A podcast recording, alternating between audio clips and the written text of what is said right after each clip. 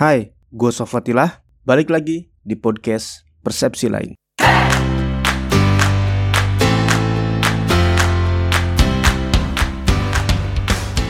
Oke oke oke oke. Halo semuanya.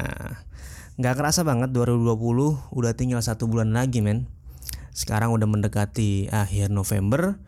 Kemudian setelah November, Desember dan puff, hilang gitu aja 2020.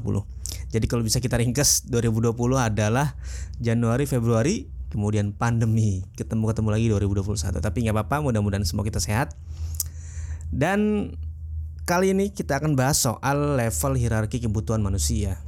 Jadi eh, gue pengen share tentang ternyata memang kebutuhan manusia adalah berhierarki atau katakanlah berjenjang gitu. Jadi teori ini pertama kali digagas oleh Abraham Maslow, seorang ahli jiwa, gitu kan, yang mempunyai teori bahwa sebenarnya kebutuhan manusia itu berjenjang, bertingkat. Artinya kayak apa? Sebelum lu memenuhi satu kebutuhan, ada kebutuhan lain yang harus lu penuhin, kira-kira gitu. Jadi berjenjang tuh ya ada kebutuhan tertentu yang harus dipenuhi sebelum lu bisa memenuhi kebutuhan yang lain. Kira-kira gitu.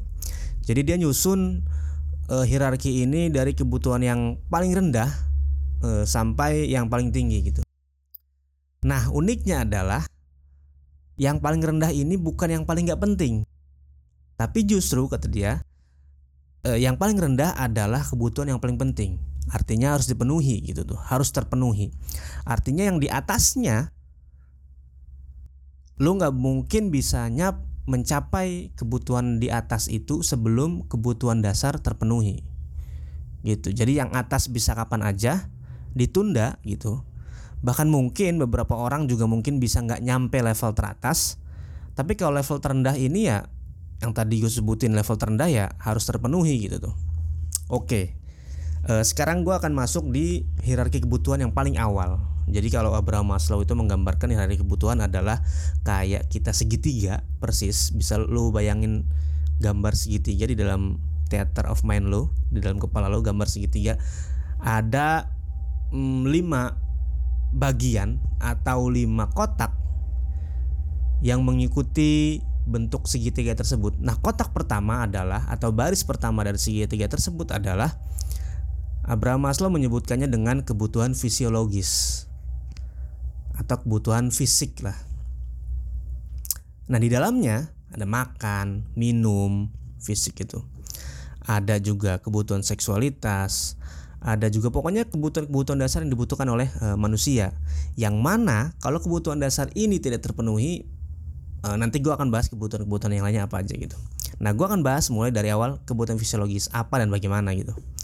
Nah jadi kalau gue sederhanakan di kebutuhan fisiologis ini kenapa dia disebut pertama dan yang paling rendah? Dan justru paling rendah ini adalah harus kebutuhan yang paling dipenuhi makan minum gitu. Ya sekarang sederhananya gini e, boro-boro gitu. Orang akan mikirin cita-cita orang akan mikirin e, naik haji orang akan mikirin HP apa yang paling baru orang akan mikirin e, di YouTube trending apa gengsi segala macem. Kalau kebutuhan dasar nggak terpenuhi lu bisa bayangin kan gitu. Jadi ya e, boro-boro mereka mikirin gengsi gitu boro-boro mau e, mau make barang terupdate atau barang terbaru gitu. Ya wong makan aja susah kira-kira gitu. Nah makanya kalau gue suka aneh juga sih ada orang yang bilang ah paling begitu demi sebungkus nasi gitu kan. Lah justru memang itu yang diperjuangkan gitu memang wajar karena itu adalah kebutuhan gitu. Emang makan dan minum kan adalah kebutuhan dasar banget gitu. Ya bahkan kita juga suka ngelihat orang-orang di jalan atau di mana pun itu suka ribut bahkan sampai adu jotos segala macam kan kadang-kadang mohon maaf mohon maaf ya demi uang receh gitu. Demi penghidupan gitu. Karena nggak aneh orang tuh kalau lapar bisa ngelakuin apa aja loh. Iya kan ya dia bisa berantem dia bisa nyuri dia bisa eh, apa namanya dia bisa menyakiti temannya mungkin dia bisa ngelakuin segala macam karena lapar. Ya makanya suka ada kalimat kan susah kalau kalau udah urusan perut mah gitu. Jadi nggak nggak heran gitu. Nah kalau orang fisiologisnya belum tercapai kebutuhan fisiknya kebutuhan seksualitasnya kebutuhan makan minumnya gitu orang itu nggak nggak akan mikirin lagi kerjaan itu hina atau maintain gengsi. Artinya apa pun akan dikerjakan gitu. Ya yang penting bisa makan lah gitu. Kenapa dia bisa kayak gitu? Ya karena makannya belum terpenuhi fisiologisnya belum tercapai gitu. Ya beda kalau orang udah tercapai gitu udah bisa makan udah bisa minum udah bisa istirahat dengan tenang udah bisa eh, apa namanya udah bisa tidur dengan nyenyak karena udah kenyang kan kira-kira begitu kan kalau dia udah di posisi seperti itu baru dah dia mikir tuh naik tuh satu tingkat. Ya enggak sih? Pengen kelihatan gengsi pengen kelihatan paling up to date eh, kemudian pilih-pilih pekerjaan yang sesuai dengan pendidikannya kemudian yang munasabah atau enggak kan yang proporsional apa enggak dengan kedudukannya segala macem gitu. Kenapa dia bisa kayak gitu? Karena memang kebutuhan makannya terpenuhi gitu jadi kadang-kadang kita nggak usah jauh-jauh tentang gengsi dulu, penghargaan orang ke kita dulu gimana, atau bahkan tentang idealisme kita dulu. Kalau kebutuhan makan dan minum belum uh, terpenuhi gitu. Contoh paling sederhana adalah kita aja nih gitu. Mungkin teman-teman pendengar sempat bisa ngedengerin, teman-teman pendengar mungkin bisa main Instagram, teman-teman pendengar mungkin bisa makan eh makan YouTube, bisa makan kopi ala-ala gitu kan bisa update dunia internet dan lain sebagainya gitu kenapa ya karena kita udah makan udah minum udah nyaman istirahat cukup gitu. Makanya bisa kita lakuin uh, satu level di atas mereka gitu. Lah kan mereka kan boro-boro. Makan minumnya aja nggak terpenuhi ya boro-boro mau mau internetan gitu. Mau tahu istilah hashtag mau tahu istilah adsense gitu. Soalnya ya makan minum aja enggak gitu. Jadi kalau ada orang yang ih lu mah asal kerja itu aja nggak malu apa gini gini segala macem. Ya beda posisi men gitu. Menurut hierarki kebutuhan ya memang kebutuhan dasar dia belum uh, terpenuhi. Nah ketika orang sudah memenuhi kebutuhan dasar tersebut kebutuhan fisiologisnya naiklah satu level kata Maslow. Apa di kebutuhan yang kedua? Kebutuhan yang kedua adalah kebutuhan keselamatan dan keamanan gitu.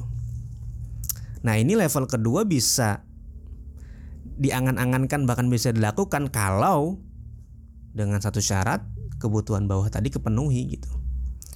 Kebutuhan dasar tadi terpenuhi gitu. Karena intinya kan orang itu di dunia apa sih butuh selamat, butuh aman ya nggak sih? Kalau tadi orang lapar bisa ngelakuin apa aja, di kebutuhan level kedua orang kalau ngerasa nggak aman, ngerasa keselamatannya terancam gitu juga bisa ngelakuin apa aja gitu.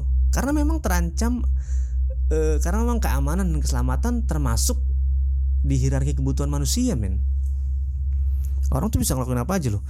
Ketika ketika orang mm, terancam kehilangan gitu pasti sedih. Ketika orang terancam kalah di pilkada di pemilihan lurah atau di uh, apa ya di jenjang pemilihan mana pun gitu. Ketika terancam kalah terancam ketenangan hidupnya gitu.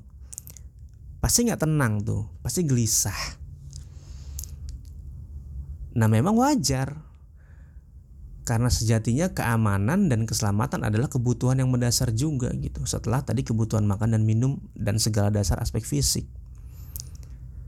Terus misal hmm, kalau tadi kita bahas sedikit nyinggung politik yang paling sederhana yang sering kita lalui adalah kadang-kadang kan kita berteman nggak hmm, apa ya nggak semuanya satu frekuensi kan. Dalam artian pastilah kita manusiawi banget kok gitu ada sensitif ke siapa gitu nggak suka ke siapa gitu.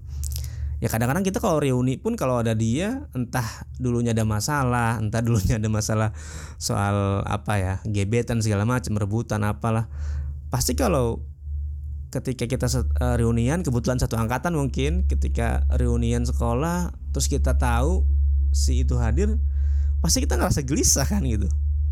Tahu-tahu ada dia itu aduh anjir kenapa ada dia? gitu. Ya enggak sih? Itu kan secara otomatis uh, apa ya geli, e, rasa gelisah itu terinternalisasi terinternalisasikan ke dalam diri kita. Karena ya memang keamanan kenyamanan itu termasuk dalam kebutuhan kita sebagai manusia biasa gitu. Atau misal e, lu ketika mm, ke ngehadirin pernikahan teman gitu yang kebetulan satu angkatan juga pas datang sama rombongan teman-teman lu ternyata di luar dugaan ada mantan lu datang mungkin gitu. Terus foto-foto sesi foto-foto bareng teman-teman gitu. Pasti kan ada aduh mudah-mudahan gue nggak satu nggak sebelahan gitu barisnya ya itu kan secara otomatis uh, apa ya kita kan nyari nyari aman ya nggak sih? Secara otomatis tidak ada yang menggerakkan dan padahal semua orang nggak nyadar mungkin karena sibuk masing-masing gitu. Kita automatically secara otomatis nyari tempat sendiri. Atau kalaupun disuruh sebelahan sama teman-teman pasti kita otomatis ngindar. Ya nggak tahu gitu insting aja gitu. Ya nggak sih? Insting aja gitu. Itu kenapa bisa terjadi ya? Karena memang kenyamanan keamanan kita nggak mau terganggu gitu dalam diri kita gitu. Akhirnya ya kita cari tempat baru atau mungkin diselang siapa gitu. Pernah kayak gitu nggak? Atau ketemu tetangga yang dulunya punya bermasalah gitu. Secara otomatis badan kita kadang-kadang juga uh, buang muka atau muter tempat atau muter jalan gitu. Karena ini adalah kebutuhan kedua gitu salah satu kebutuhan penting dalam manusia adalah keamanan, kenyamanan, keselamatan gitu. Makanya kita butuh rumah, makanya kita butuh segala yang memfasilitasi aktivitas kita karena kita butuh kenyamanan gitu ya kalau kata Pak Dr. Farudin Faiz sih kalau kita sederhanakan lagi kata dia contoh paling sederhana itu pas kita kuliah gitu atau pas kita sekolah lah di level SMA SMP Madrasah Alia atau MTS gitu kadang kan orang yang datang duluan di kelas itu milih duduk paling belakang. Nyadar nggak sih? Yang datang duluan bukan dia yang ngerebut bangku depan tapi dia pasti duduk paling belakang gitu di seminar gitu. Di seminar di pertemuan apa gitu. Mesti yang paling jauh dari uh, sumber suara atau bicara. Ya karena nggak tahu kenapa kita mindset kita bilang bahwa aduh nanti kalau paling depan nih pasti gue yang disebut nih gitu gue yang ditunjuk gitu entah untuk nanya apa gitu ya kenapa demikian karena manusia merasa bahwa dengan posisinya ke belakang itu dia akan merasa nyaman selama mengikuti acara tersebut gitu. iya kan? Kalau kita di kelas misalkan pun di kelas juga begitu kan. Masuk di kampus gitu semester berapa kayak gitu mesti yang masuk pertama tuh rebutan bangku belakang gitu bahkan sampai dosen nyuruh pun tolong isi bangku depan. Masih tunjuk-tunjukkan kan? Ya karena tadi itu termasuk dalam kebutuhan kita gitu. Dalam mencari keamanan dan kenyamanan gitu. Because we need it karena kita butuh itu gitu. Nah ketika dua kebutuhan tadi terpenuhi gitu kan naiklah satu level lagi kebutuhan yang ketiga adalah kebutuhan akan cinta dan rasa memiliki. Nah bagian ini nih gitu tuh kan. Jadi boro-boro orang yang katakanlah keadaan ekonominya belum senyaman teman-teman gitu boro-boro mereka mikirin galau nggak mungkin kepikiran galau karena dasar belum terpenuhi. Nah di fase ketiga ini sorry bukan fase di kebutuhan tingkat ketiga ini ketika fisik terpenuhi makan minum tercukupi merasa aman sudah gitu kan nah naiklah satu level ada kebutuhan di atasnya yaitu cinta dan rasa memiliki. Makanya kalau yang jomblo-jomblo nih ya termasuk podcaster juga sih. Awal jomblo kan biasa aja tuh ya gak sih? Biasalah sok tangguh gitu. Ya memang awalnya tangguh beneran gitu. Tapi lama kelamaan kan e, perasaan itu rapuh juga gitu. Perasaan itu tereliminir juga. Perasaan itu persentasenya turun juga gitu. Yang tadinya tangguh jadi pura-pura tangguh gitu kan. Jadi lama kelamaan malah mikir ya aduh kok ya masa sih mau jomblo terus-terusan gitu? Menurut gua sih. Jadi kita butuh cinta dan rasa memiliki gitu. Kalau menurut gua seintrovert introvertnya orang gitu. Kan kalau orang tuh ada dua ada ekstrovert ada introvert. Ekstrovert cenderung open orangnya mudah bergaul segala macem. Wajar lah dia memang karakternya memang ekstrovert tapi menurut gua sengaku-ngakunya orang dia adalah bagian dari orang yang termasuk introvert atau kita mengidentifikasi si A si B adalah orang yang introvert menurut gua si introvert introvertnya dia mesti butuh koloni koloni itu maksud gua e, mesti butuh perkumpulan gitu loh. Mesti butuh sederhananya teman ngobrol gitu. Ya karena itu termasuk e, kebutuhan butuh relasi kan.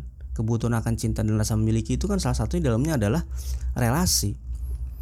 Makanya meskipun dia mungkin di dalam satu angkatan di sekolahnya atau di kampus yang berjumlah ratusan atau puluhan suka nggak aktif di WA group suka nggak aktif ketika reuni tapi gue yakin sih gitu tuh. Di bagian yang lebih ngerucut lagi gitu teman sepermainan mungkin gitu kan? Teman sepermainan mungkin atau dikerucutkan lagi mungkin mesti ada lah gitu.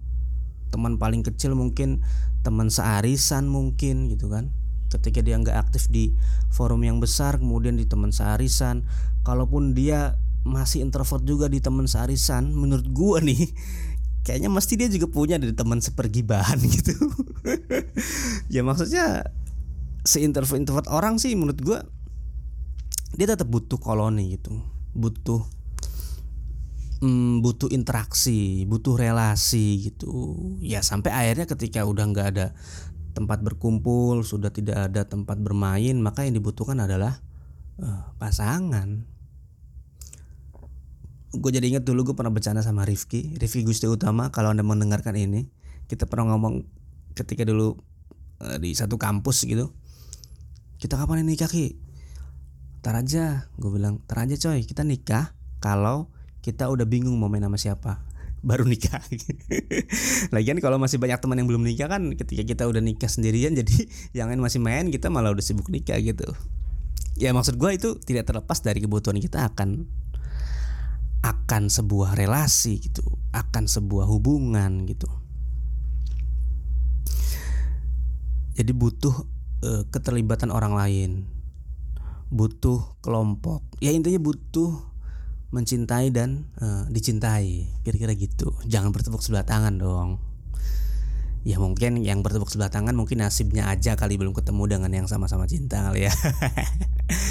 Tapi kalaupun bertepuk sebelah tangan menurut gue gitu, kalau kita tahu ada si A suka sama kita meskipun kita nggak nggak suka atau gimana tapi tetap aja kan ada rasa proud ada rasa bangga ada rasa senang oh iya ya gitu meskipun kita nggak nggak niat untuk membalas relasi itu tapi tetap kita oh iya ya gitu tuh ngerti gak sih? Oh iya, iya si A suka sama gue gitu. Tapi tetap aja kan ada proud ada suka. Apalagi cewek-cewek disukai sama cowok tuh pasti meskipun dia nggak niat ngebalas tapi ada. Mesti dalam diri tuh di hatinya yang paling terkecil ada rasa oh ya seneng.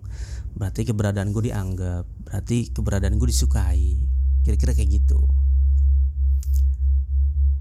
Nah ketika level ketiga atau kebutuhan ketiga terpenuhi naik ke kebutuhan selanjutnya yaitu adalah kebutuhan harga diri atau penghargaan diri jadi jangan aneh ketika orang sudah berelasi dengan baik, sudah berinteraksi sosial dengan baik dengan kerabat kecilnya, dengan kerabat besarnya, dengan lingkungan terkecilnya, lingkungan terbesarnya gitu kan. Ketika dia sudah memenuhi rasa keamanannya, ketika dia sudah menemui relasinya, maka kebutuhannya akan naik. Ketika semua terpenuhi, maka akan muncul ketika sudah berinteraksi secara intens dengan lingkungan sosialnya, maka muncul keinginan untuk merasa dihormati butuh penghargaan orang lain gitu. Butuh momen apresiasi butuh hmm, orang lain menganggap penting eksistensi kita atau keberadaan kita gitu. Ya sebagai teman pengen dianggap gitu kan. Misalkan lu sama temen lu beda kota ketika teman lu yang beda kota main ke kota lu ya lu meskipun lu nggak akrab akrab amat ketika dia ngehubungin lu tapi kan lu ngerasa oh iya gue dianggap sebagai temen. Ya gak sih? Beda kalau misalkan yes.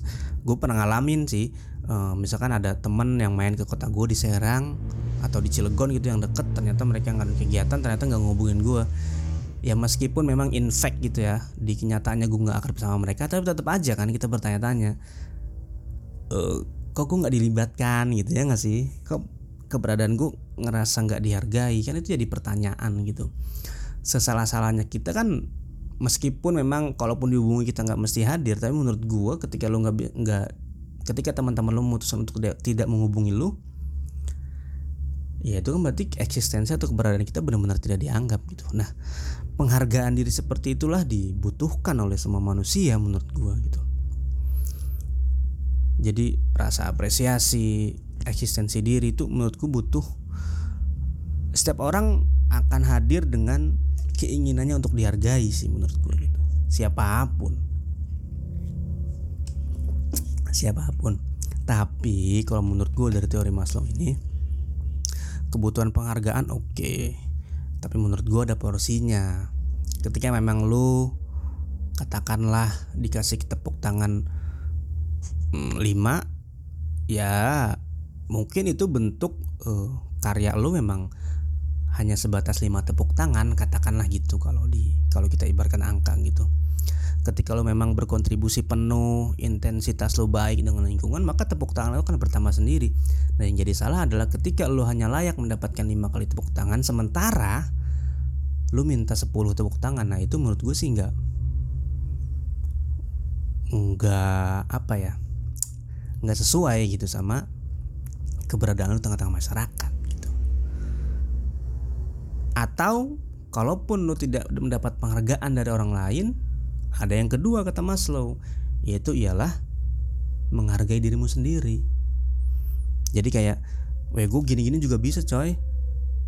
Ngebenerin komputer doang nggak bisa gue gitu tuh. Jadi memang menghargai kemampuan, memiliki sudut pandang positif terhadap kemampuan diri sendiri. Menurut gue sih itu bisa juga tuh masuk ke dalam kebutuhan penghargaan. Jadi selain uh, rasa ingin dihargai timbul dari orang lain, maka diri sendiri juga harus menghargai gitu. Ya logikanya kalau diri sendiri aja malas untuk menghargai, gimana orang lain mau menghargai kita kan gitu. Ya mulai dari setiap momen apresiasi kita jadikan itu semangat, setiap momen tepuk tangan kita jadikan bahan bakar untuk terus berkarya dan dan lain sebagainya dan lain sebagainya menurut gue itu sudah termasuk memenuhi uh, kebutuhan kita akan sebuah penghargaan gitu. Maka orang ketika sudah mencapai level struktur sosial tertinggi, mencapai level eh, apa ya keberadaan atau status sosial tinggi, maka dia akan akan memiliki kebutuhan terhadap penghargaan, momen apresiasi itu. Nah, puncaknya adalah di hierarchy of needs yang terakhir, yang paling ujung. Kalau segitiga berarti yang paling puncak, paling ujung, paling atas adalah kebutuhan akan aktualisasi diri actualization kalau bahasa Inggrisnya ya jadi kalau di sini tuh yang kita sebut bahasa anak sekarang yang passion lah jadi yang lo bisa aktualisasikan gitu. Kalau lo guru yang ngajar berarti kan gitu. Kalau lo jadi tokoh ya tunjukkan kalau lo memang capable gitu. Kalau lo memang berkapasitas gitu. Dan lakukan sebaik mungkin gitu 100% gitu. Jadi di level tertinggi ini adalah proses kita berdamai dengan uh, diri kita sendiri gitu. Dengan mengerjakan yang benar-benar bikin uh, kita bukan di level kata orang lagi gitu.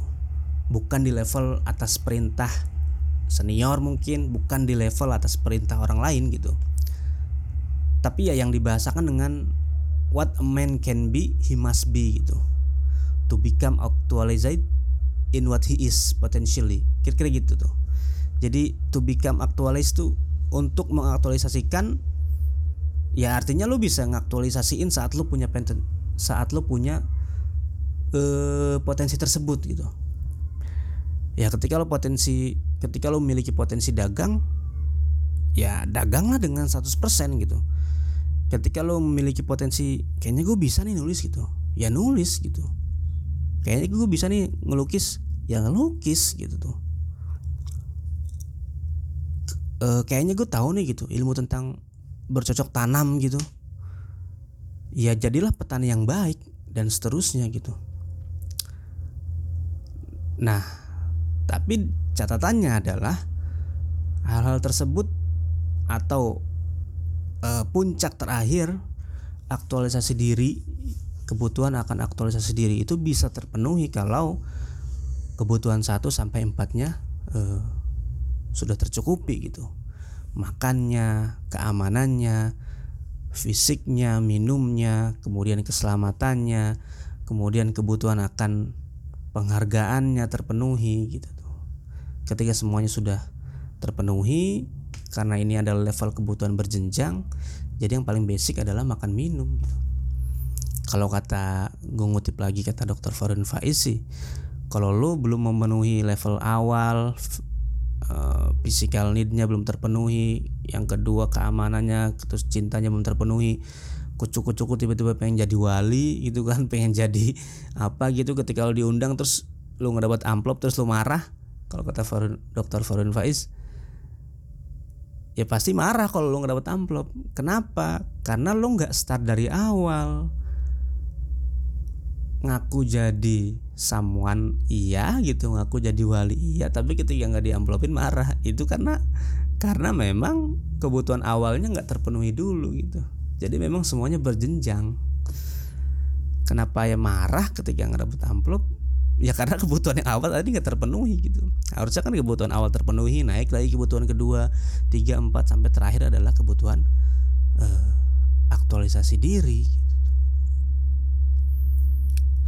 kayak kalau gue sederhanakan sih kayak kita punya butuh akan sesuatu nih. Awalnya kalau kita mengawalinya itu kan pasti kita mengedepankan mengedepankan fungsi. Ya nggak sih? Mengedepankan fungsi dan mengedepankan asas manfaat. Contoh lu punya rumah pengen dipagerin rumah lu. Pasti yang terpikir di kepala lu adalah yang penting rumah gua nggak kemasukan kambing. Yang penting orang nggak masuk asal. Itu kan pertama tuh kebutuhan pertama lo gitu tuh. Nah ketika pagar sudah terbuat uang tercukupi kemudian ada lebih banyak ada lebih masukan banyak gitu kan ada gaji-gaji ada rezeki mesti kebutuhan naik tuh. Yang tadi awalnya bikin pagar cuma pengen biar punya batas cuma pengen biar kambing-kambingnya pada masuk akhirnya naik deh tuh. Pagernya kayaknya dibagusin enak nih gitu. Pengen enak dilihat ya nggak sih? Naik lagi kan akhirnya kebutuhan akan estetik atau keindahan. Terus gitu ya mungkin sampai pagarnya dihiasin pakai lampu segala macem. Tapi tetap karena basic awalnya atau kebutuhan awalnya harus terpenuhi dulu. Ya jangan kucuk-kucuk lu nggak punya pagar tapi pengen ngayal punya pagar yang gede terus enak dilihat mengutamakan estetika yang gak bakal kecapai. Mesti kan cita-cita pertama adalah yang penting kami nggak masuk dulu deh. Kira-kira gitu kan jangan ucuk-ucuk pengen ada kolam renang ada garasi segala macam ntar dulu yang penting kan kebutuhan akan fungsi dan manfaatnya dulu. Ketika itu terpenuhi baru tuh hiasin pakai pohon-pohon pakai bonsai segala macam kolam ikan gitu. Jadi berjenjang gitu. Jadi bagaimanapun posisi lo di mana pun ketika lo memiliki atau sudah memenuhi satu kebutuhan dan lo ingin naik lagi lo ingin mengaktualisasikan diri lagi yang harus dilakukan adalah yang harus disadari adalah tetap bersyukur dan mari sama-sama penuhi hierarki kebutuhan kita. Persepsi lain see you